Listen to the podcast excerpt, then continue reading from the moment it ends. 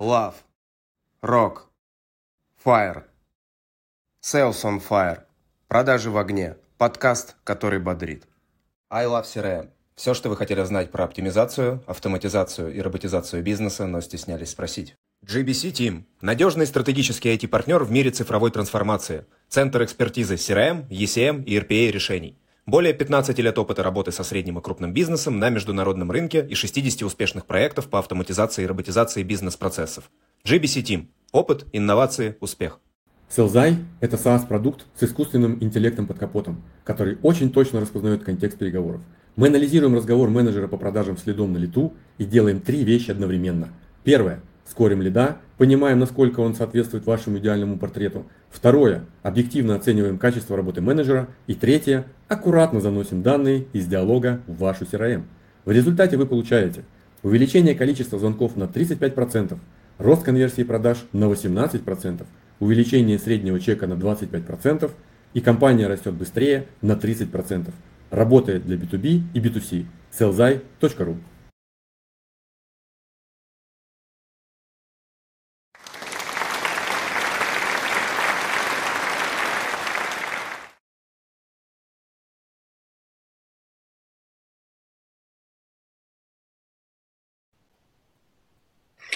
Здравствуйте, друзья! С вами подкаст «Продажи в огне». Подкаст, который горит. Это подкаст для настоящих лидеров продаж. Мы приглашаем в гости только самых лучших лидеров продаж из России. Да кого я обманываю? Со всего мира. И они делятся своим лучшим опытом. А сегодня у нас в студии Антон Борода, Роман Магдаленко. И гость нашей сегодняшней передачи Ольга Бондарева, руководитель social, social selling агентства Modum Up. Тема нашего сегодняшнего эфира – душный social selling, который помогает B2B продажам. Здравствуй, Оля, расскажи о себе. Да, привет, Роман. Душный не social selling, душный это я, а social selling нормальный, с ним все в порядке. У нас пошли откровения сразу, да. Оля с, с порога нас закидывает. Расскажи про свою компанию, расскажи, каких результатов успели добиться, размер чека, угу. а, там как, как прошел 22 год, сколько у тебя сейлов в команде, дай, пожалуйста, слушателям интро. И, кстати, да, а, сегодняшний выпуск лучше смотреть на видео. Потому что с нами прекрасная Оля. Спасибо. Э, у нас мы агентство, называемся Modum существуем уже почти пять лет, ну и за это время мы, в принципе, поработали со многими, в основном у нас IT-компании, да, это наши клиенты, на чем мы специализируемся. Э, есть также компании из логистики, финансов, диджитала, э, клиенты наши, например, Яндекс, СДЭК, МТС и другие компании. Ну, некоторые известные, некоторые э, не совсем известные бренды. Вот. Что еще такого рассказать? Выручка, как вы растете, как, как, какая скорость была по, по сравнению с прошлым годом, насколько большой у тебя отдел продаж, какие каналы основные там? У нас э, мы растем в принципе, сейчас чуть замедлился рост наш, да, но э, до этого мы росли, в принципе, примерно в, на 50% в год. Сейчас вот в этом году, возможно, будет меньше, потому что сейчас сложнее ситуация на рынке, да, скорее всего, будет медленнее рост. А, по части продаж у нас нет выделенных э, продажников, у нас э, другая система, потому что то, что мы делаем, это такой экспертный, да, экспертная услуга, social selling, развитие личных профилей, и поэтому я выстроила такую систему, где у нас продают наши ключевые эксперты как раз. А, мы очень активно занимаемся маркетингом, проводим всякие мероприятия, проводим какие-то трансляции, раздаем материалы, пишем статьи, и у нас есть входящий поток лидов, ну и, соответственно, дальше уже наши ключевые эксперты с ними работают. Ну и такой вариант, он у нас работает лучше, более эффективно, потому что людям важно сразу видеть экспертизу и сразу вот на первом этапе уже э, получить какую-то экспертную консультацию, да, когда они приходят. Поэтому так. Вот. По выручке мы небольшие. В целом у нас э, около 40 миллионов рублей была выручка за прошлый год. То есть мы такие не, небольшое агентство. А, в этом году я думаю, что мы вырастем, но пока я еще не понимаю, насколько. То есть еще посмотрим по итогам, потому что сейчас мы там экспериментируем, в общем, меняем форматы, тестируем. У нас было очень интересно, что мы когда э, начался вот такой кризисный период, мы повысили цены.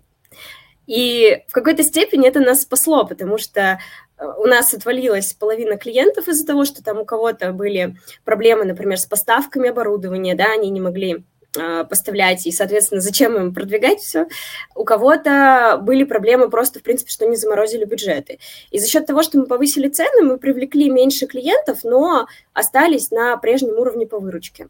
Но сейчас это нам тоже, э, ну, скажем так, создает некоторую проблему, потому что тоже для многих дороги наши услуги, и из-за этого мы сейчас экспериментируем, делаем какие-то более дешевые форматы, автоматизированные, вот, и смотрим, как, как это будет идти.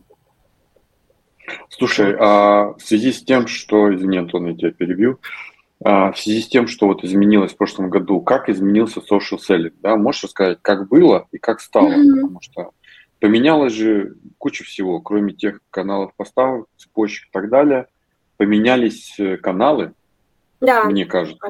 Расскажи mm-hmm. поподробнее, как и что изменилось. Mm-hmm. Ну, если говорить вот именно про social selling в России, у нас раньше основным каналом был, да, поскольку такая соцсеть, где все, да, можно говорить об этом. Вы знаете, что на самом деле, вот если почитать решение суда, там написано, что физическим, юридическим лицам можно использовать. И все просто параноид по этому поводу. Хотя на самом деле все это четко написано, что все можно делать. Вот, так что, ну, это ладно. А, взять... зря мы тыкали. Зря мы затыкали тогда в тот раз. Да. Ну, потому что, да, в этом нет ничего страшного. Здесь просто признали экстремистскими, нельзя рекламу запускать. В, осталь... в остальном, в принципе, все нормально. То есть вести можно профили, по крайней мере. Окей, э, был и там была очень активная такая тусовка бизнесовая, и в разных очень сегментах, там у нас и промышленность хорошо работала, и даже ГОСы. Если говорить про B2G аудиторию российскую, она там очень была активна, а, и, ну и другие сегменты тоже. Потом активность снизилась, но при этом зато вот LinkedIn начал расти, потому что, видимо, люди тоже многие либо заинтересовались этой соцсетью, чтобы строить международную карьеру, либо там работу искать, либо что-то еще. А, и также российские соцсети, ну, я почему так э, очень скептически, да, к этому отношусь, потому что мы попробовали, и ну, не очень эффективно это работает. То есть в ВК многие перешли, действительно там сидят, но там именно social-селлингом заниматься, то есть когда мы например, выходим на конкретных людей и стараемся их как-то вывести на звонок, на встречу, да, вот такой какой-то предметный диалог, там это неуместно, ну, и люди на это реагируют негативно.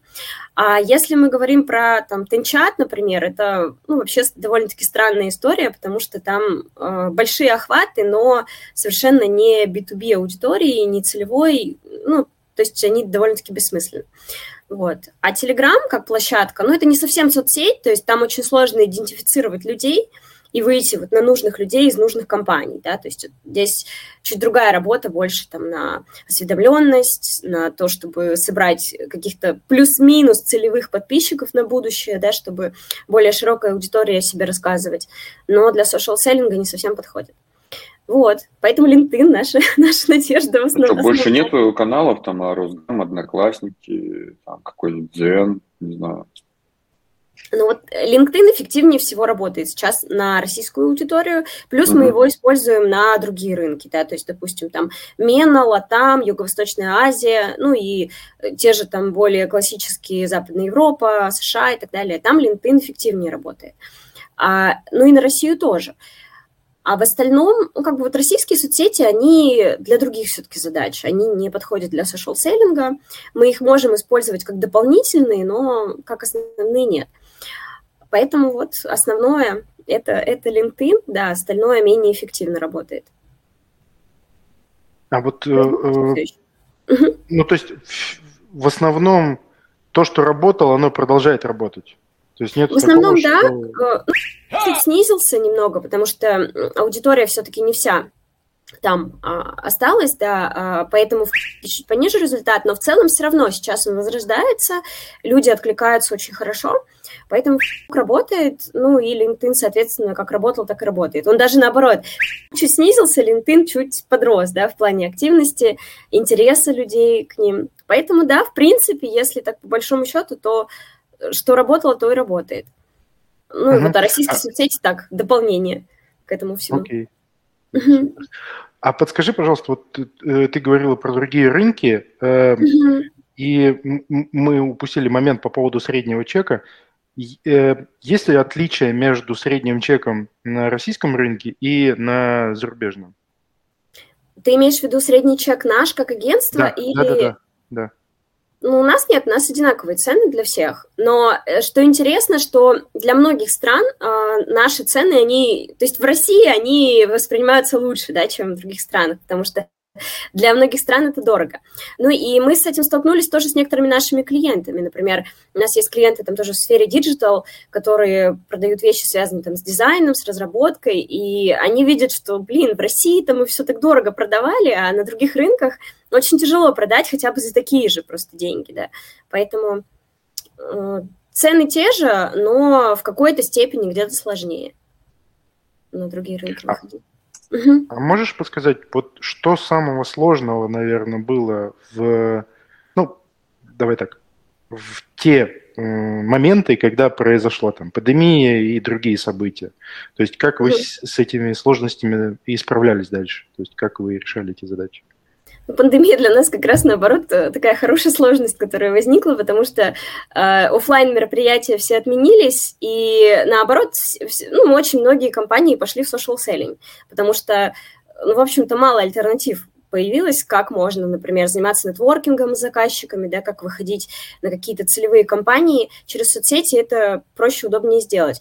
Поэтому в пандемии у нас основной челлендж был это, наоборот, рост – да, то есть как быстро, качественно расти, чтобы там не, не падать в качестве, чтобы не слишком там много отказываться от проектов, да, вот у нас основная такая была а, задача, ну и, в принципе, мы с этим справились. Понятно, что тоже там каких-то проблем, косяков наловили в процессе, но, а, но справились.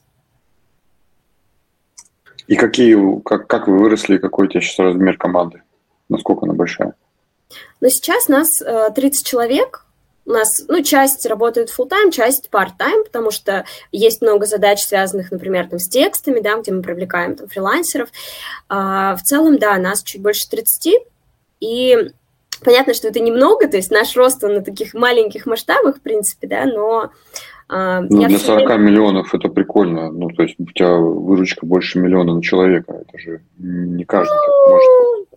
Не знаю, у меня все время все, все это, все плохо, я всем недовольна, все ужасно, всего мало, всегда недостаточно.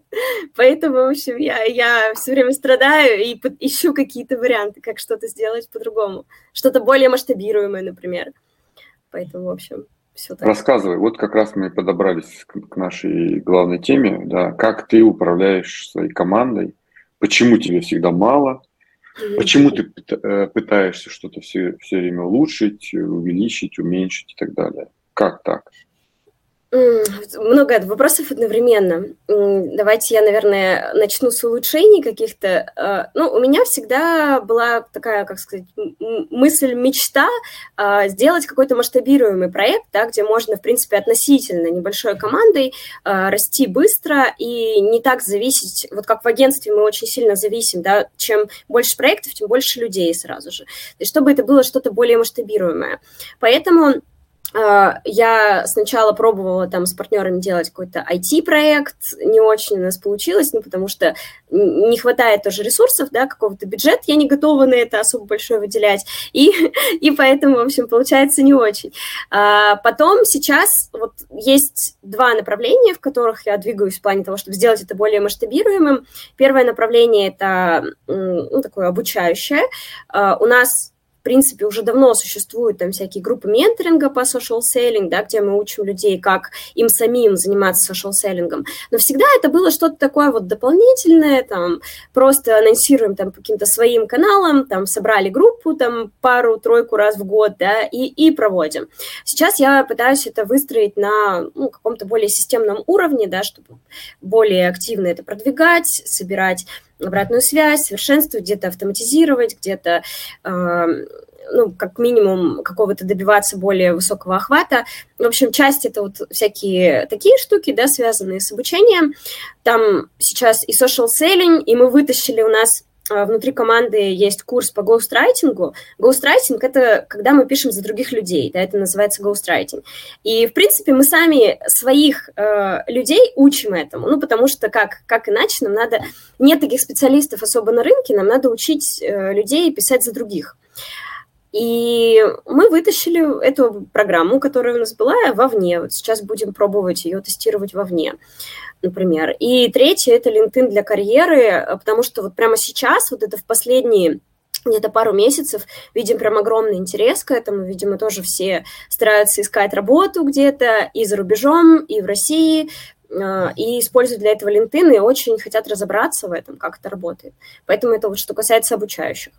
Вот. Есть еще с IT связанное, могу тоже рассказать.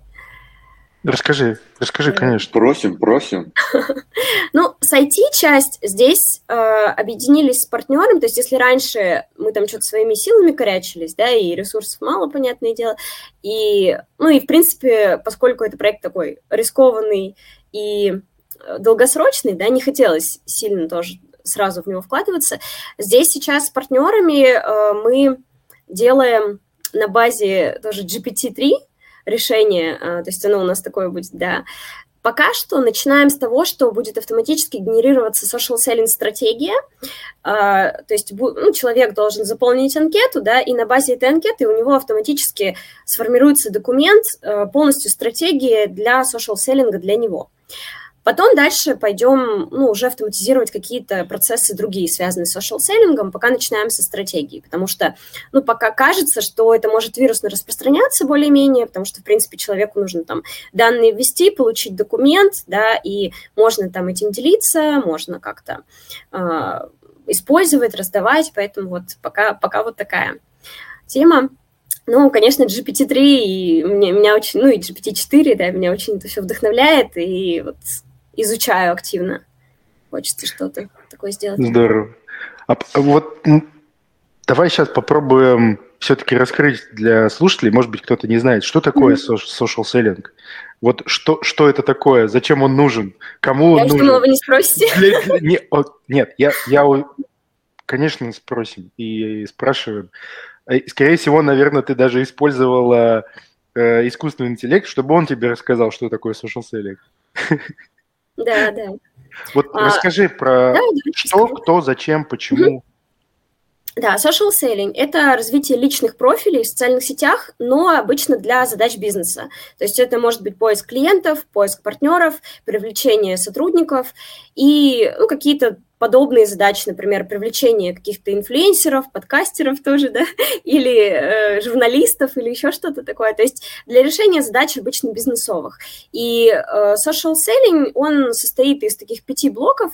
Начинаем с позиционирования, оформления профиля, затем растим аудиторию свою активно, да, в социальных сетях, параллели готовим контент, потому что вот личный бренд в социальных сетях – это очень важная часть social selling, потому что нужно быть экспертом, да, должен быть какой-то экспертный образ, в социальных сетях, затем нетворкинг с людьми и механики лидогенерации. Но механики лидогенерации не всегда, это зависит уже от человека, потому что, например, топ-менеджеры крупных компаний, для них обычно подходит только механики нетворкинга, потому что лидогенерация вроде как это не их уровень, это больше занимается этим как раз, вот могут там сейлы писать кому-то в холодную, да, а топ-менеджер не, не делает этого, он просто знакомится с людьми и строит отношения.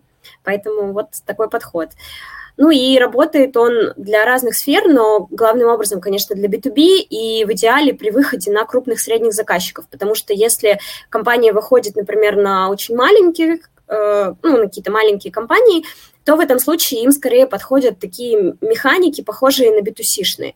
Ну, допустим, та же там таргетированная реклама, какие-то воронки да, автоматизированные, а не social selling, потому что он ручной, очень много такой вот работы с конкретными людьми, персонализации и так далее, да.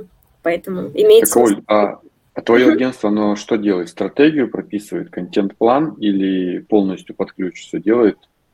Остается только взять этих тепленьких лидов и засунуть в вороночку? Ну, основное то, что мы делаем, мы ведем профили. Но э, прямо, да, под ключ, но не совсем под ключ, потому что все равно всегда, поскольку это профиль человека, а не компании, всегда нам нужно быть на, в контакте, на связи с человеком, потому что посты, они должны быть, вот гоустрайтинг, он же все равно на основе мыслей, на основе каких-то идей этого человека делается, то есть мы не можем просто взять и от себя написать пост. Мы можем, конечно, но получится не, ну, скажем так, неискренне, да, этот профиль сразу будет считываться, что это вот не сам человек сказал, а наша задача – это чтобы аудитория чувствовала, что вот этот человек сам ведет профиль, сам пишет. Ну и очень часто, например, нашим клиентам приходят такие даже комплименты, да, там от коллег, от э, каких-то знакомых, что вот классно, классно ты пишешь. То есть они даже не догадываются, что пишет человек не сам, а пишем мы. Ну и все остальные действия, тоже переписки, например, те же, они тоже должны делаться ну, как бы нативно, да, чтобы человек, люди не догадались, что там кто-то помогает, чтобы у них было ощущение, что вот они общаются с этим человеком. Поэтому мы все время в контакте, все согласуем, все сверяем и работаем вместе, скажем так. Это вот основное. А какой процент личного должен быть? То есть вот эти вот, э, можно же писать только на профессиональные угу. темы, да? А, наверное, еще что-то про себя, про семью там надо описать. Я сходил сегодня в ресторан, там съел вот это, вот это вот сколько процентов должно быть? Здесь э, делаем по-разному. Ну, понятно, что LinkedIn вроде бы как профессиональная соцсеть полностью, да, и там какое, какое тут личное. Но мы видим, что личный контент, он очень э, хороший теплый отклик вызывает в LinkedIn. И это началось с пандемии как раз. Видимо, люди очень э, устали сидеть э, одни дома, и им хотелось какого-то такого человеческого тепла, поэтому личный контент, он заработал. Но э, по, по количеству, с одной стороны, мы стараемся в целом где-то, чтобы было примерно процентов, может быть, 20-25 личного контента, да, не очень много, но и не совсем мало. Но зависит от человека, опять же, потому что кто-то, например, очень много у него чего происходит личного, готов делиться, может даже связывать, например, профессиональное и личное, это тоже очень прикольно, какие-то истории такие рассказывать. А кто-то, например, из него там и не вытянешь, да, вообще ни, ничего личного, очень закрытый человек, ни о чем не хочет говорить, тогда, возможно, этому человеку и не надо туда лезть, ну, потому что получится ну, такой контент высосанный из пальца. Поэтому здесь же главное, чтобы было интересно, было искренне, и это можно решить разными способами, не только личным контентом, а могут быть и рабочие истории там, с эмоциями, да, с какими-то проблемами, с искренностью. Тоже нормальная тема. А вот э, нас сейчас слушают разные люди, да, топы, не топы, там, C минус один, и некоторые пытались или думают о том, как заняться своим личным брендом. А, по сути дела, сейчас уже у редкого гостя нашего подкаста нет своего телеграм-канала, но тем не менее, все равно попытки разные. У кого-то мало подписчиков, у кого-то много. О чем точно нельзя писать для того, чтобы прокачать личный бренд? Там, я понимаю, что про развод нельзя писать, про раздел имущества, там, да. Что еще? Вот, что, ну, э, нельзя, можно все. Все можно. Ну, моя позиция какая, что, в принципе, обо всем можно писать, просто здесь нужно думать о рисках, да, какие есть риски и какие это последствия может повлечь. Например, если вы пишете, ну, к примеру, не знаю, там, решили образ такой строить, там, какого-нибудь э, брутального сексиста, да, например, можно писать об этом, но вы понимаете, что в этом случае... Ты сейчас про Антона, что ли? Нет. У Антона, кстати, я никогда такого не видела. Но, но есть у меня некоторые такие люди в, в эм, коннектах. В, в... Например, да, решили такой образ строить, и сразу надо понимать, что часть аудитории отвернется. Но зато, например, какие-то такие мужики, ну, может быть, более консервативные, которые, о, прикольные эти шутки про, про женщин, блин, круто. Они, наоборот, станут более лояльными. То есть вы уже сегментируете свою аудиторию и понимаете, что вот эти у вас отваливаются, эти, эти наоборот, такие, о, это наш, наш чувак. Вот, э, поэтому я не вижу здесь каких-то супер прям запретных тем. Даже тема про развод, например, да, ты сказала э, про развод. Ну, почему бы не написать? тоже куча людей с таким же опытом, они, наоборот, поддержат, как-то посочувствуют, там, поделятся в комментариях еще своими историями, и, и наоборот, вы потом станете ближе друг к другу, и легче будет продавать, потому что где-нибудь потом на встрече они там скажут, ой, да, и будет какой-то small talk, а, который вас сблизит, поэтому там мой, не знаю, братан по разводу, я тебе помогу. Что-нибудь в таком духе. Все можно писать. Телеграм для разведенных надо завести канал. Нет, был, был такой, а, он сейчас есть, наверное, канал бывший, там интересный тоже был.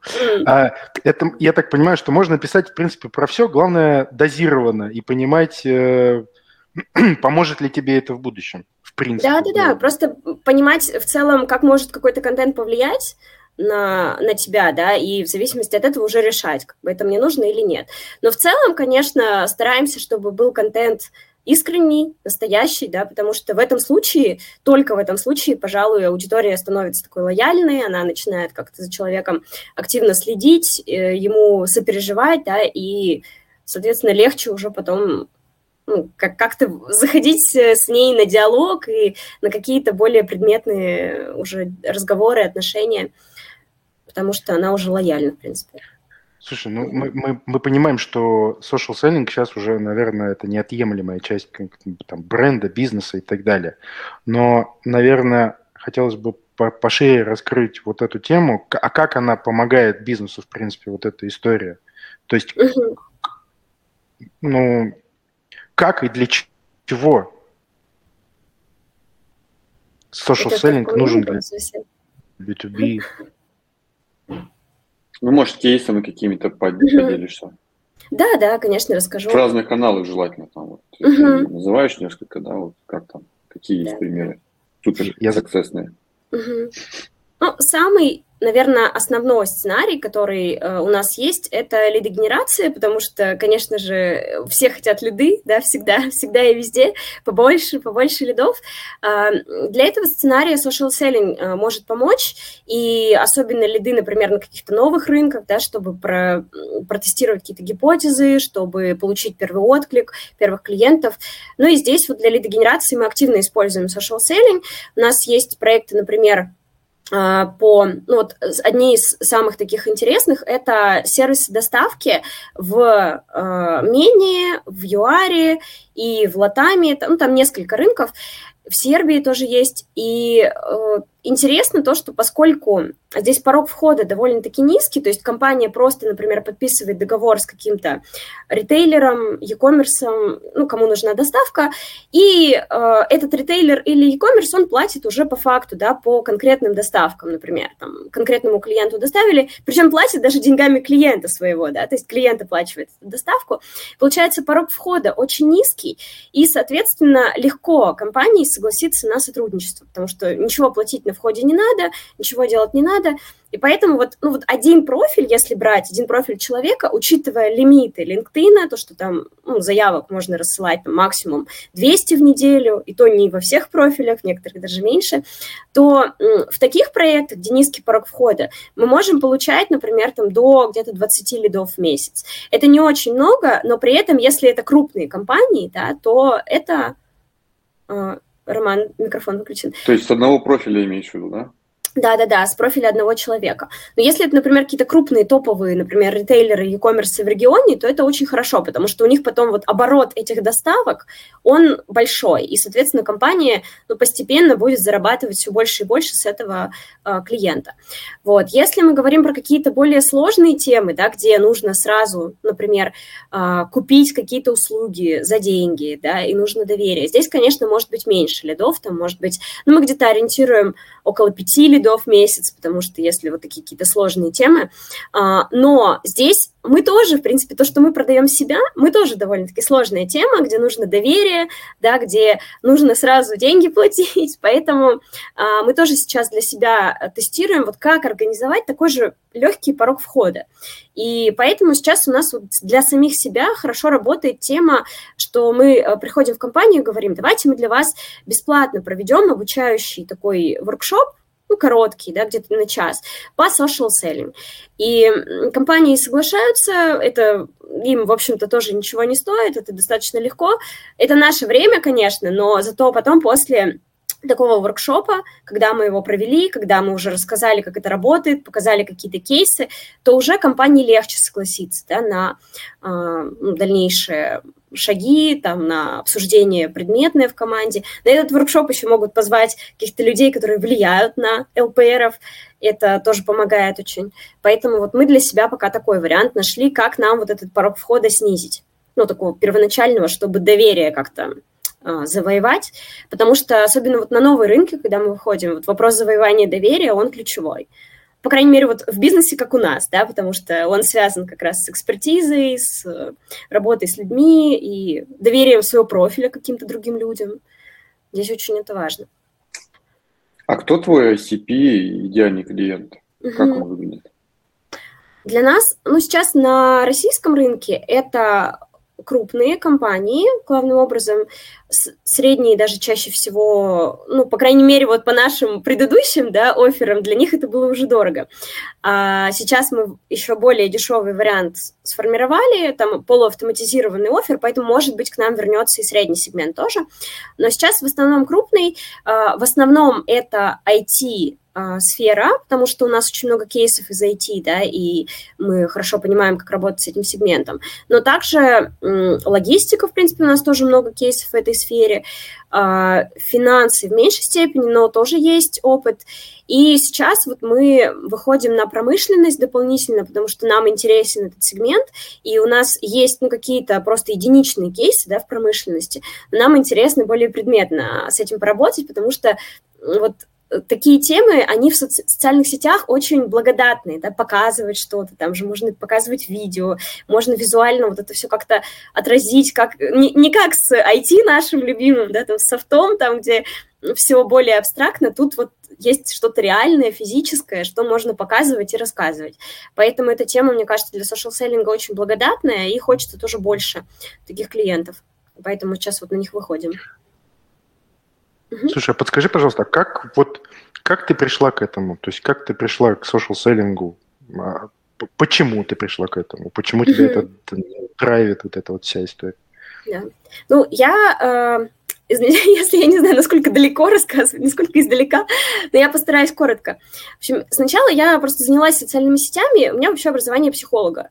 И занялась я социальными сетями, потому что мы там с моими однокурсницами создали паблик во ВКонтакте «Ты ж психолог». Он, кстати, до сих пор существует, я его уже продала несколько лет назад, но если интересно, кто-то может найти э, и подписаться. Он был про стереотипы о психологах, там, со всякими мемами, посоветуй, ты же психолог и, и так далее.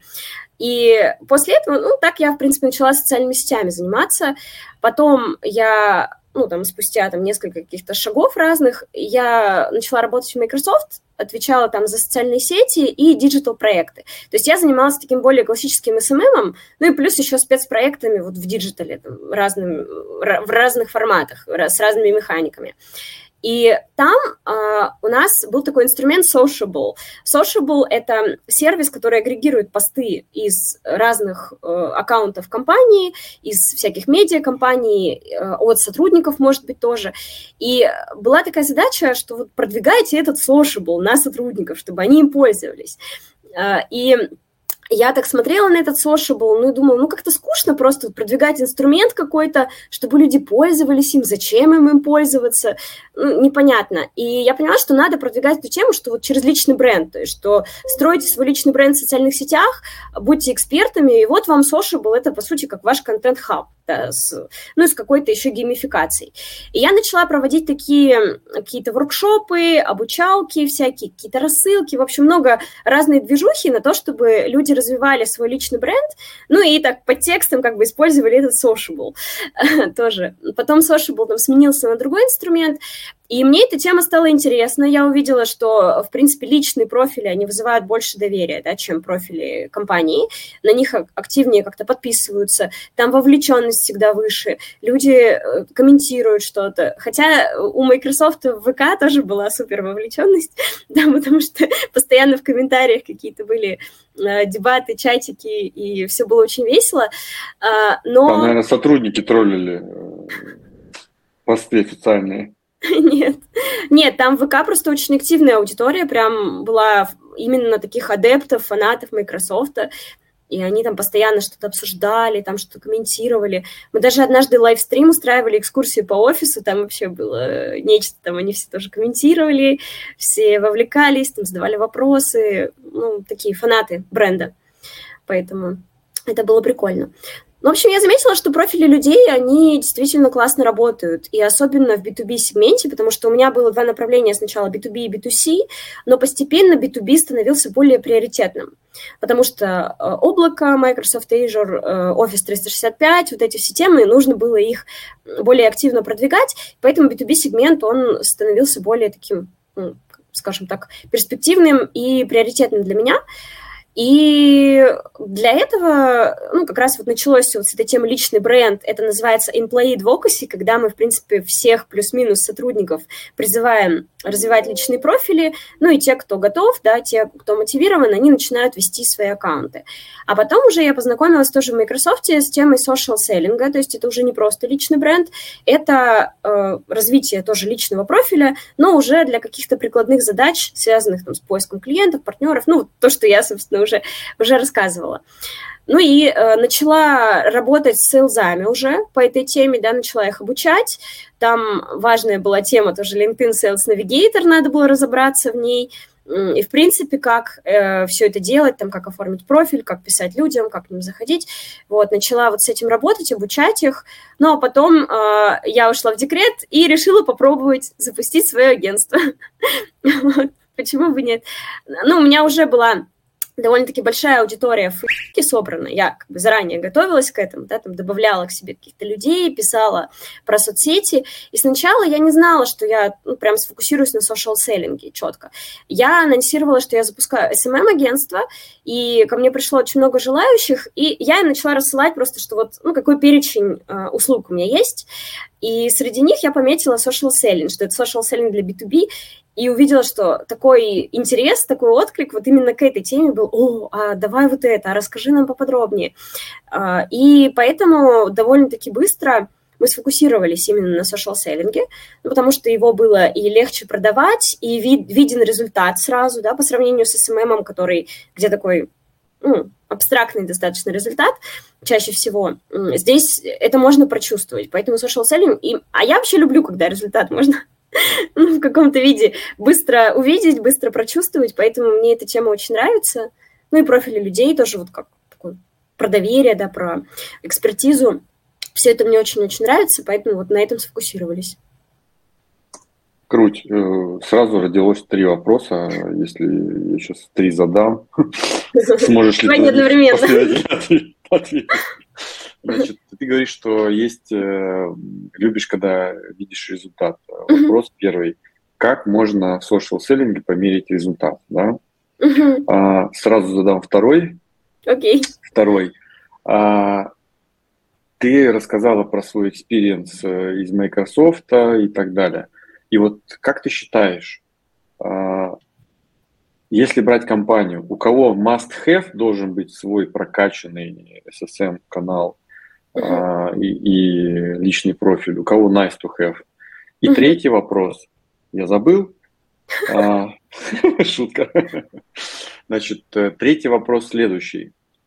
А, не, реально забыл. Ладно, давай, давай пока. Два. Мне уже хватит пока на первое время. В оперативной памяти подержу два. А, в общем, что касается первого вопроса про результаты, как померить их, здесь у нас есть ряд метрик, ну, в общем-то, они идут по воронке, да, начинаются от connection rate, как люди добавляются к нам сначала, то есть они оказываются вот в аудитории нашего профиля, затем response rate, как они нам отвечают в принципе, да, потому что от этого зависит, ну, мы смотрим, насколько хорошо работает скрипт, насколько, в принципе, эта аудитория активна и вообще хоть что-то отвечает. Затем уже дальше у нас есть такая промежуточная стадия interest, мы ее называем, это когда люди, например, либо задают вопросы предметные, либо э, дают свои имейлы, говорят, отправьте нам информацию. Но мы не считаем такого еще э, человека лидом, ну, потому что как-то еще слишком уж э, поверхностный такой интерес, да, нет предметного интереса. Поэтому это стадия interest у нас. И затем, э, ну, получается, считаем конверсию из ответов в интерес и конверсию также из ответов в лиды, потому что есть те, кто сразу заинтересован, готов созваниваться, встречаться, предметно общаться, мы их уже считаем лидами.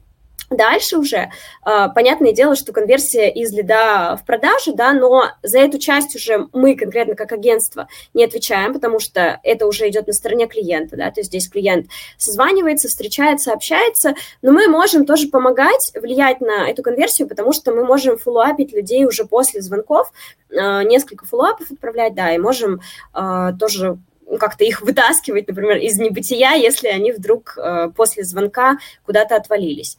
Поэтому, в принципе, да, таким образом э, можно это измерить. У нас есть тоже свои бенчмарки по всем этим метрикам, и мы в зависимости от результатов конкретного проекта тоже отслеживаем там, ага, что-то здесь там ниже нормы, надо, не знаю, переделать еще там несколько вариантов скрипта, или нужно там как-то по-другому офер составить, да, сам вот внутри скрипта или что-то еще. И уже в зависимости от этого как бы гибко а, что-то меняя, мы смотрим на результат.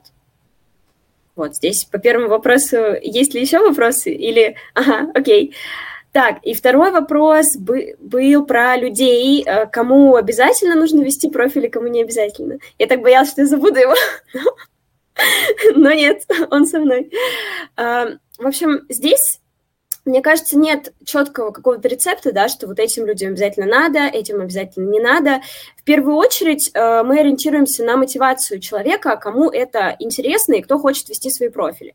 Потому что мы сталкивались много раз с такими ситуациями, когда мы сами инициировали, что вот давайте завершать этот проект, потому что человек был абсолютно не вовлечен. И пусть он, допустим, очень там высокого уровня какой-то руководитель, да, топ-менеджер, или же это может быть человек, ну, например, руководитель департамента или просто рядовой сейл. Если он не вовлечен, получается ерунда с точки зрения результата, потому что тоже здесь и посты могут либо не выходить, да, если там человек долго согласует, либо с задержкой выходить, либо там получается что-то унылое, если человек не ходит на интервью, э, ну, потому что понятно, что нам нужны какие-то, да, от человека, вот именно его опыт, эмоции и прочее. Э, ну, либо, допустим, тоже он может, например, сливать лиды, да, например, не созваниваться с ними вообще. Очень часто, кстати, такое бывает, когда мы приводим лиды, и, казалось бы, компания платит, как раз она хочет получить эти лиды, но потом на стороне клиента они сливаются почему-то. Ну, то есть там человек конкретно с ними не созванивается или там э, как-то формально, да, там отправляет какое-то, ну, просто что-то им, и, и на этом все. Поэтому тоже здесь, мне кажется, важна мотивация. А с точки зрения позиций, ну, в целом, если, допустим, есть цель, многие компании хотят э, сделать так, чтобы у них вот эта культура появилась, да, культура social-селлинга, культура ведения личных профилей. В этом случае, конечно, ну, обычно вот такой алгоритм, что начинаем с каких-то, ну, скажем так, адвокатов social-селлинга, то есть людей, которые в компании просто фанаты подхода, они уже сами, да, это делают, они видят результат, они это все используют, и они подают пример. Затем после них топ-менеджеры, потому что топ-менеджеры – это люди, на которых смотрят все, да, и они должны вдохновлять, они должны показывать пример, и когда топ-менеджеры начинают это делать, то люди уже подтягиваются. Ну и затем уже все остальные, конечно же, то есть они уже смотрят на них. Поэтому мы даже вот в формате, у нас есть проекты системные, когда мы работаем там со многими людьми в компании, мы их вот по такому принципу стараемся и строить, да, когда начинаем с адвокатов, потом топ-менеджеры, потом какие-то группы сотрудников, кому это больше надо. Там сейлзы, HR, кстати, часто тоже, маркетологи. Да, вот в таком формате. То есть для... Спасибо, что напомнила, то, что я, я, я не напомнил еду. Ты вспомнил свой третий вопрос? Нет? Да, я, я вспомнил третий вопрос, да, ты начала на него отвечать, но я его уточню. А, я помню, когда я работал в найме, у нас, короче, каждый пост, который выходил, это была сплошная боль и страдания. И потом, когда мы его постили наконец в той самой синей соцсети, мы просили, ребята, ну киньте хоть какой-нибудь комментарий. Знаешь, пишешь в Slack, у нас вышел пост, наконец-то мы месяц его готовили, согласовывали. Давайте там какую-нибудь э, движуху сделаем, engagement и так далее. И там, короче, такой тред в слэке троллинга. Я говорю, а вот эти вот 100 комментариев можете теперь туда перенести? И они опять троллят здесь, а там ноль. А как вовлечь сотрудников, команду в вот это вот э, в engagement для того, чтобы посты поднимались и больше охвата получали. Уточняющий вопрос. Это были посты на странице компании, наверное, да? Не, не человека? Ну, конечно да. же, конечно же. Где же еще? Ну, на странице компании примерно никак. Ну, только, может быть, какие-то супер лояльные люди, да, э, фанаты компании, они могут... Или там твои лично, например, друзья в компании, которые ты им попросишь, ну, пожалуйста, поддержи. Я вот тут старался, писал, согласовывал. Поэтому, что касается контента компании, здесь никак без таргетированной рекламы. И это может быть, например, реклама с целью на вовлеченность, если нужно больше лайков, комментариев. Только так, потому что на сотрудников мало надежды. Ну, потому что это просто не, не, не так интересно, да, комментировать какой-то брендовый контент. А если, например, это... Так ведь просишь потроллить, не комментировать, а потроллить. Ребят, ну потролльте там, неважно, что вы там напишете, главное, что будет какой-то коммент. Но все равно это странно, это неестественно для людей публи... что-то комментировать у бренда. Это не очень естественно, это очень редкие люди так делают. У нас было, э, у нас в, в компании в одном было, не буду называть, добровольно-принудительном порядке лайкнуть, прокомментировать. Ну, не то чтобы в договоре, но это было именно... Когда так, генеральный что... пишет, да? Да, да, да, да, да, да. Что это нужно прокомментировать, нужно залайкать. И один из инструментов э, – это размещение у всех э, одинаковых плашек, э, там, грубо говоря, вот этих вот баннеров в соцсетях и так далее. Это, ну, вы говорите про, про вовлеченность, вот я попробую немножко в, в, в другую сторону. А, но, скорее всего, тут вопрос в ценности, ценности этих действий. Угу. И, скорее всего, эту ценность надо как-то да, донести. И вот у компании должно быть понимание своих ценностей да, и, допустим, у вас, наверное, они тоже есть, угу. конечно же, да, потому что затронула тему, что вы сами идете там и говорите, что угу. лучше закрыть этот проект, то есть вы понимаете, да, что ценность вашей работы там и ценность того, что делают, она очень важна. Вот какие конечно. ценности у вас? У тебя лично, у компании? Угу. Здесь я давай прокомментирую чуть-чуть предыдущее, что ты сказал, потом перейду к ценностям. Потому что э, вот этот важный момент, если даже объяснить людям, что зачем мы это делаем, например, пожалуйста, не знаю, полайкайте, покомментируйте, это повысит охват нашего там какого-то нового анонса, да, и больше людей о нем узнает, и там, не знаю, потом какие-то придут лиды, например, на сайт, будут продажи и так далее. Это людей не очень мотивирует, потому что, в принципе, все равно в социальных сетях естественное поведение человека – это общаться с другими людьми. И общаться с брендами, вести переписки с брендами но это как-то уже такое, из ряда вон выходящее, и это делают ну, немногие, далеко не все готовы это делать, и это должен быть бренд, который они прям обожают, его являются фанатами, да, тогда они готовы общаться с брендом. А в остальном они общаются с людьми. Поэтому, если мы хотим вовлеченности и охвата, то все-таки я считаю, что нужно развивать профили сотрудников, и тогда они сами начинают друг друга комментировать. Тут уже не надо их просить. Они начинают это делать, ну, потому что просто это их коллега, это человек, да, и это более естественно, привычно в этой среде, поэтому вот, ну, собственно, почему ну, я и больше верю в профили людей. Ага. И его там можно потроллить. Да, и человека потроллить гораздо приятнее, чем потроллить компанию, согласитесь. Потому что компания как-то абстрактно, непонятно. А, что касается ценностей, ну, моих, и я их, конечно же, переношу тоже на свой бизнес, да, а, у нас есть ценность ну, такие, наверное, две основных – это ответственность в плане того, что, э, ну, вот и я лично, я учу этому свою команду, мы всегда за, ну, такую проактивность, да, чтобы потому что мы понимаем, что процесс, он все равно на нашей стороне, и мы его двигаем, и мы всегда вот так проактивно, ну, можно сказать, мы постоянно пинаем клиентов, да, чтобы все двигалось, чтобы клиенты согласовывали, чтобы там что-то делали, и иначе это не двигается. То есть если быть таким, как сказать, пассивным просто исполнителем, да, там нам дали задачку, мы делаем, то это все не будет двигаться, и, а мы все-таки, мы себя позиционируем как экспертов, да, мы Uh, у нас есть свой метод, мы знаем, что делать, и мы вас по нему ведем. То есть вот такая ответственность, как бы принятие того, что мы руководим этим процессом, и мы uh, двигаем дальше его. Вот, это первое. Uh, второе – это ну, ценность результата тоже, да, потому что действительно есть э, те проекты, которые мы сами просим, говорим, что вот смотрите, у нас здесь, например, показатели ниже нормы, ну, скорее всего, по таким-то, таким-то причинам. Чаще всего причина – это несоответствие продукта или услуги и, ну, вот либо целевой аудитории, либо рынку. Например, бывают рынки, где там нет просто такой потребности, да, и там люди выходят на него. Бывают, бывает, что неправильно выбрали сегмент целевой аудитории тоже – и понятно, что мы можем тестировать снова и снова, но в целом чаще всего все равно это идет от клиента, да, какое-то решение, что вот мы выходим на такую-то аудиторию, нам она нужна, мы хотим ей продавать. И мы можем давать рекомендации, но не всегда, естественно, это внедряется. И поэтому мы приходим и сами говорим, что вот смотрите, здесь показатели такие-то, уже протестировали вот это, и думаем, что все-таки, наверное, это не очень эффективно, давайте остановимся, либо там как-то глобально будем менять что-то.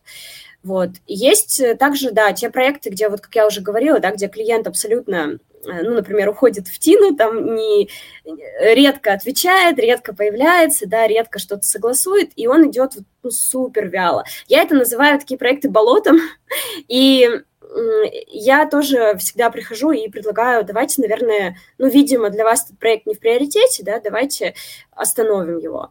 Потому что, ну, это еще и ценность не только э, результата, еще и репутации нашей, да, потому что все равно потом, э, скорее всего, вспомнят нас, что вот были какие-то ребята, был у нас с ним какой-то невнятный проект, что-то там, никакого результата нет, ничего нет, Э, поэтому, да, репутационно это тоже для нас не очень хорошо, поэтому я стараюсь от таких болотных избавляться. У меня даже было такое вот недавно, когда мои ребята, э, ну, как бы мне не сообщили, что проект болотный. Ну, они, точнее, как бы это доносили не в том виде, нас, в общем, степень болота они мне, мне как бы не обрисовали в полной мере. Поэтому, э, допустим, два месяца тянулся проект в этом болотном состоянии, и потом я уже влезла поглубже, поняла, насколько там болото, и мы все резко остановили, прекратили. Причем клиенты в этом случае обычно не хотят останавливать проекты. Они хотят продолжать сидеть в своем болоте, я не знаю почему. Вот тут как раз интересный вопрос. Э, ты узнала, тебе не сообщали, ты стала заниматься этим вопросом, что ты сделала? То есть как, как, как ты это разрулила? То есть что ты, какую информацию ты донесла до сотрудников? Здесь как, э, я все время, ну, в целом, э, по всем проектам какой-то прошу рассказывать статус, да, ну, понятно, что мы смотрим ключевые метрики, плюс э, прошу рассказать статус именно по, там, по коммуникации с клиентом, по какому-то ну, климату, скажем так, проекта. И здесь, во-первых, я вижу, что ну, про просто не выходили, например, посты, да, э, лидогенерация тоже не запущена, потому что там клиент не согласовал, например, скрипт или там не дал какие-то вводные. И это такой, ну, уже прям совсем супер красный флаг, да, по сути, все наши основные активности, которые мы должны делать, они не делаются. И, соответственно, здесь уже прям нужно было экстренные меры принимать, потому что, ну, так долго тянуться не должно, да, если вот оно в таком состоянии, и это нужно уже точно заканчивать. А ну, бывают ты... такие...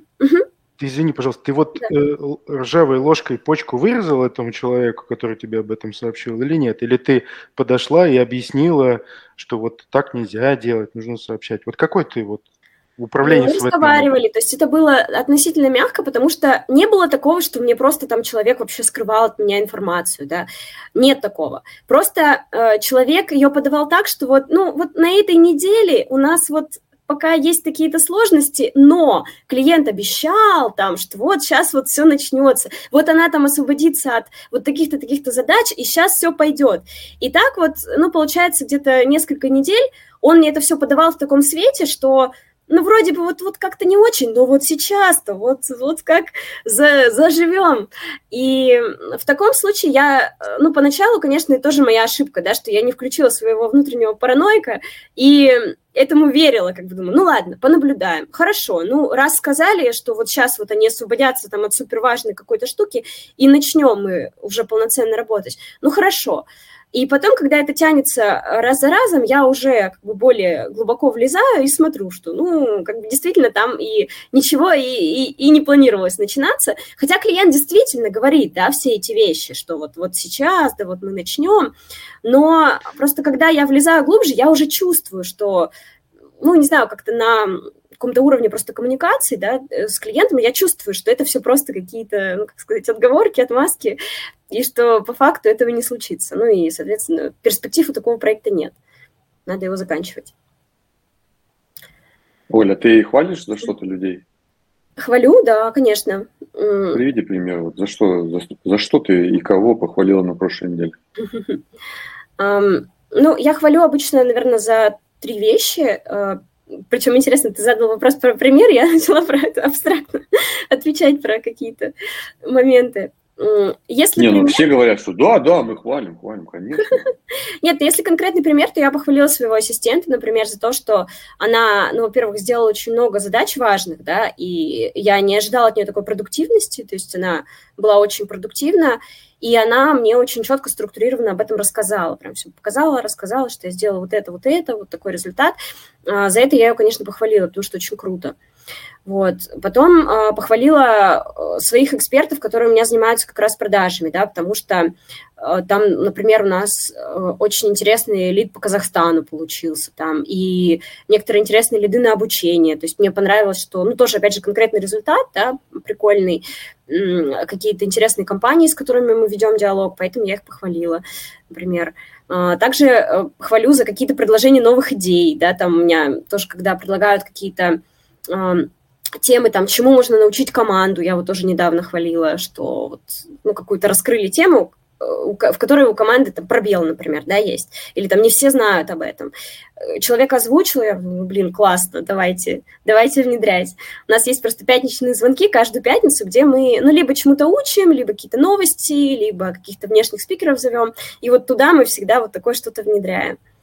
Поэтому, ну, наверное, как-то так. Ну, про, про похвалить это хорошо. Но я все-таки попытаюсь вернуться к, к прошлому вопросу. Ты ругаешь за что? Ругаешь ли ты? Угу. Ты вот как, как руководитель? Ну, Какие у тебя методы управления?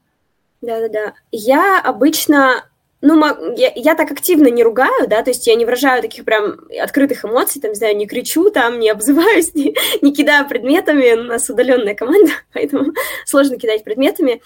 Ну, а... конечно, нет, просто замьютилась и понесла. А потом экран от помидоров вытирать. Да-да-да, так и, так и делаю.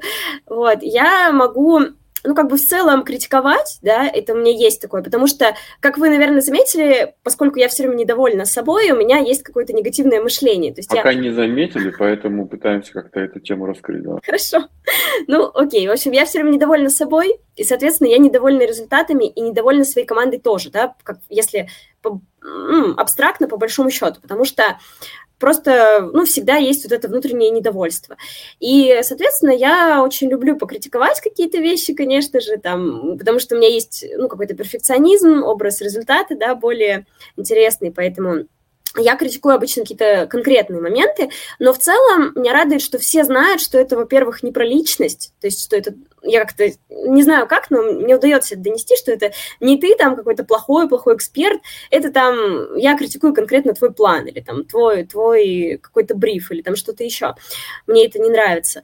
Ну и потому что я, с другой стороны, подсвечиваю как бы им даю и обратную связь, что они эксперты, например, да, там где-то. Ну, ты бутерброд-то делаешь, как положено? Ну, не как положено. Обычно рассинхронизировано. Ну, то есть, если... Ее колбасой вниз. Фарш. Не, отдельно. Отдельно хлеб, отдельно колбаса.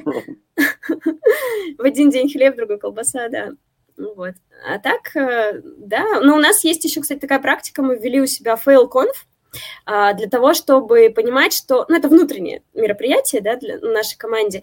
Примерно раз в три месяца мы его проводим, и э, задача его, чтобы люди поняли, что ошибки – это в целом нормально, что они полезные, что надо учиться, и поэтому мы на этот FailConf просто берем, номинируем какие-то проекты, которые, на мой взгляд, кажутся фейловыми по какой-то причине. Например, вот про болотные проекты у нас был последний FailConf.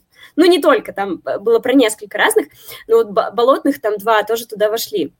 И мы как раз э, э, вот эту вот тему болотности проектов разбирали активно, да, что вот какие есть признаки, когда надо там завершаться, куда, что надо сделать, кому надо там помахать красным флагом э, и так далее. Вот, и разбираем такие проекты. Понятно, что всегда обычно, если это какой-то fail, э, он обоюдный может быть, там, и с нашей стороны мы что-то не доработали, и клиент, да, чаще всего. То есть не бывает обычно, где чисто, например, мы или чисто клиент э, как-то, ну, что-то не так делает в этом проекте. Поэтому разбираем это все, учимся, ну, это прикольная практика, на мой взгляд. Но это помогает. Да, очень помогает. Ну и в целом, как, наверное, проще люди относятся к этому, потому что мне тоже важно, чтобы относились к ошибкам проще, иначе люди очень осторожные, и они ничего не пробуют нового они перестают думать, перестают экспериментировать, а мне нужно, потому что у нас такая сфера, она динамичная, да, и там, допустим, вчера что-то работало, сегодня оно уже не работает. И мне нужно, чтобы они были открыты, экспериментировали, что-то тестировали, пробовали сами. Это без этого никак мы не выживем.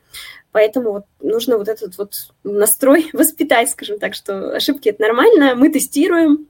У меня даже, кстати, на один из э, моих дней рождения, по-моему, год назад, кажется, ну, уже почти два года назад, мне подарили, а, команда подарила такую толстовку э, с надписью «Давайте потестим». А, почему такая надпись? Потому что они вместе внутри обсуждали, какая фраза, которую я говорю чаще всего. Ну, какие вот фразы у меня такие постоянные, да, популярные, скажем так, в команде. И они выбрали вот эту фразу, потому что я действительно все время говорю, ну, давайте потестим, давайте попробуем, как это будет работать. Потому что ну и это как раз вот такая толерантность к ошибкам, да, толерантность к каким-то экспериментам. Это у нас есть, и это моя ценность, опять же, возвращаясь, Антон, к вопросу про ценности. Ну и ценность команды тоже. Поэтому вот так вот делаем. Так а ты вот эти вот э, давайте потестим, сама решение принимаешь или все-таки еще кто-то, кроме тебя? Ну, когда как. Если это, например, в проектах, то порой они тестят сами что-то, да, какие-то свои идеи. Плюс э, мы также ввели практику брейнштормингов, когда, например, проект какой-то собирает еще людей из других проектов, да, у кого есть, например, похожий опыт, или кто работал с похожими ЦА, э, или просто каких-то людей, которые кажутся ну, наиболее экспертными в команде, и устраивают брейншторминги такие. Но мы сейчас стараемся примерно раз в три месяца в каждом проекте проводить брейншторминги. Ну и плюс по запросу. Если, например, в каком-то проекте трудности, то можно провести внеплановый да, брейншторминг, э, чтобы ну, как-то нагенерить идеи, что-то потестить. Поэтому, в принципе, этот процесс, он идет и без меня. А, но какие-то части, естественно, я тоже там какие-то идеи вкидываю, но это в основном уже связано с развитием агентства, а не с проектами клиентскими. Но и с клиентскими проектами могу тоже, если, например, на one я обсуждаю с человеком, да, его проект, и могу тоже накидать идей каких-то. А, прекрасный пример, как выстроить бирюзовую компанию и расшарить ответственность за ошибки. И вот в связи с этим предпоследний вопрос. А, откуда ты вот это вот взяла, что тебя вдохновляет, и что тебя, кроме твоей работы, которая тебе нравится, которая перетекла исход, из э, хобби, э, вот, э, кто твой авторитет, кто твой кумир, угу. где ты черпаешь вдохновление? Из так всегда пачку вопросов мне дал.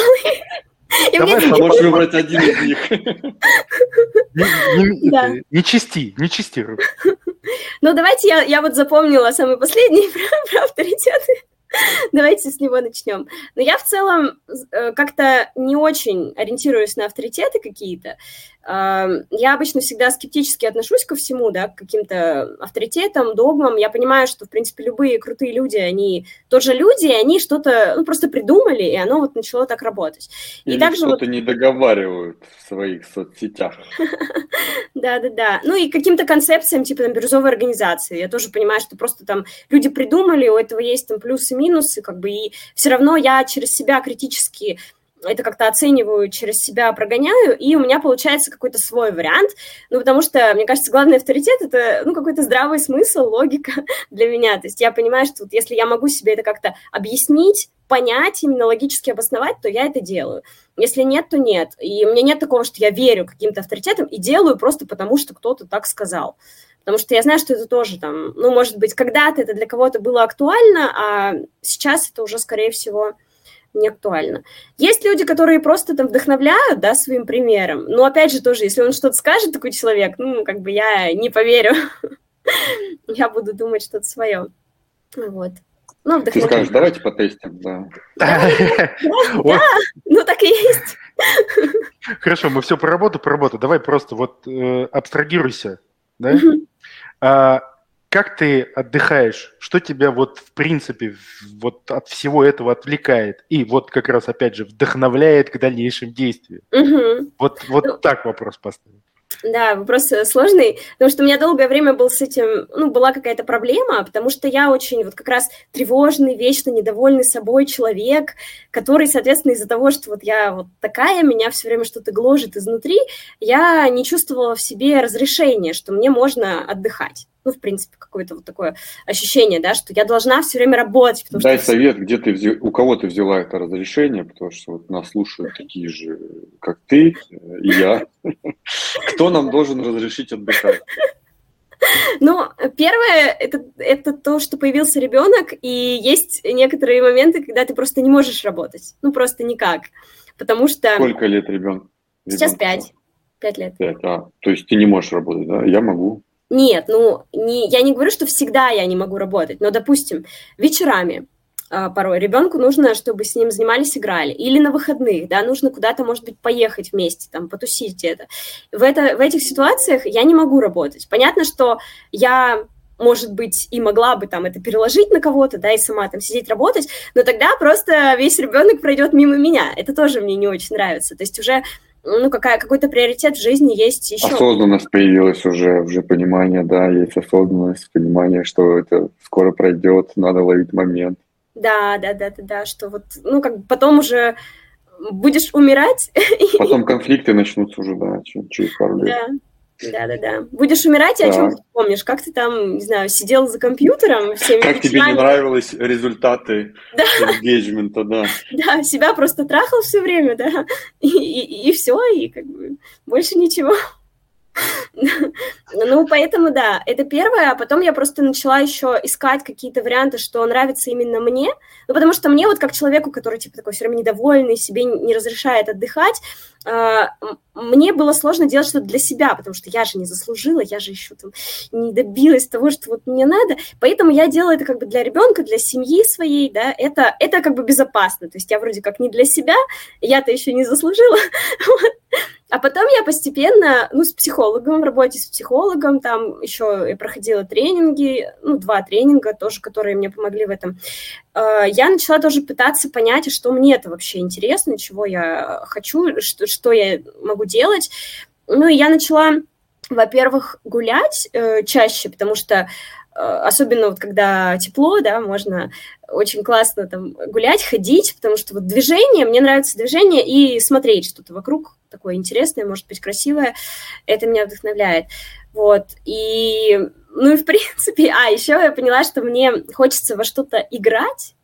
А, пока что я еще ищу, во что я буду играть. Пока я начала немножко там пробовать компьютерные игры, да, какие-то игры на приставке с ребенком вместе, вот, э, что-то такое. Но потом, возможно, какие-то и офлайн игры тоже я попробую. Настолки. Да-да-да, настолки, прикольная сейчас, тема. Сейчас набирает популярность эта игра, которая ставится э, там типа ведра или что-то, и туда мешки кидают. Там, ну, ну не ведро, ну, короче, тумба такая. Там такое узкое э, технологическое отверстие, в которое нужно попять, попасть мешками. И вот на, на улице, прогуливаясь, вот э, смотря на всю окружающую природу, вот, вот можно тоже вот заниматься, да. Вариант, Выки... вариант. Выкидывать эти, эти, как их, зажатости из себя. Да, я, я подумаю о таком варианте. Да. Поэтому, да, сложно, в общем, себе что-то позволять, но в целом стараюсь как-то в, какой, в каком-то таком ограниченном формате это делать. Ну и плюс еще, кстати, поняла, что мне, меня вдохновляет, ну вообще, в принципе, я вот как раз благодаря такой психологической работе я вывела для себя какую-то миссию и поняла, что меня вдохновляет, и вот стараюсь это тоже внедрять. Ну, миссия моя, она связана с тем, чтобы ну, как бы связывать технологии и человека, в общем. Вот эти как раз искусственный интеллект, нейроинтерфейсы, вот это. В общем, я хочу в итоге, чтобы человек соединился уже с компьютером, и, и все были счастливы. Но это правда, это я в это верю, и для меня это очень, очень важно.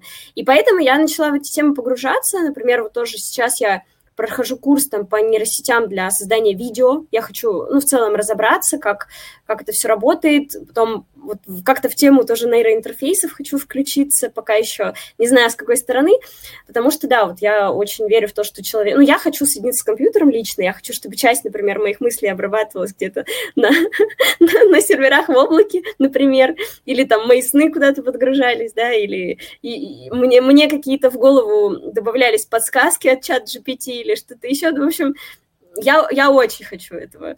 Прям с удовольствием соединюсь и буду так жить. Поэтому вот я в это верю и хочу э, этим заниматься в будущем тоже, ну, как-то в этом участвовать, чтобы приблизить такое будущее. Okay, хорошо. Прекрасное будущее. Оль, и последний вопрос. Mm-hmm. Вот сейчас наши слушатели тебя послушали. А, мы поговорили про ценности, про то, как э, нужно прокачивать и кому прокачивать свой social selling аккаунт, mm-hmm. в каких даже соцсетях нужно прокачивать, э, какой средний чек, э, кто должен к тебе прийти после нашей mm-hmm. передачи, и как он тебя найдет, в какой соцсети, как тебя искать, mm-hmm. куда стучаться. Не знаю, захочет ли ко мне кто-то прийти но после, после такого подкаста, но, но если вдруг вы захотите, то, а, ну, получается, у нас сейчас вот наш классический social selling, если мы ведем профиль, это если в рублях, то 225 тысяч рублей он стоит. Есть сейчас вот мы такой вариант более оптимизированный с автоматизацией создали, он стоит 125 э, тысяч в месяц. А, и, ну, есть также какие-то более такие форматы, э, где наше вовлечение меньше, но они дешевле например, там, консультации, обучение и так далее, э, группы всякие. Вот, э, в общем-то, это примерный ориентир по стоимости. Потому как меня найти, э, Здесь я не знаю, ну, я же не могу показать сейчас там имейл, свой никнейм. Здесь, наверное, это где-то в описании, да, может быть. Ну, ты скажи, в какой, да. где, в каком канале? А, ну, в Телеграме у меня есть, во-первых, канал Social Selling для B2B, как у всех ваших э, спикеров, да? тоже, тоже есть. А, можно подписаться, там мы рассказываем и про сам social selling, про какие-то кейсы, про работающие подходы и про использование тоже чат GPT и других технологий, как этот процесс облегчить. Вот, также можно писать мне в Телеграме, никнейм Ольга Бонд, но я надеюсь, он будет где-то написан, вот, или по имейлу ольга собака.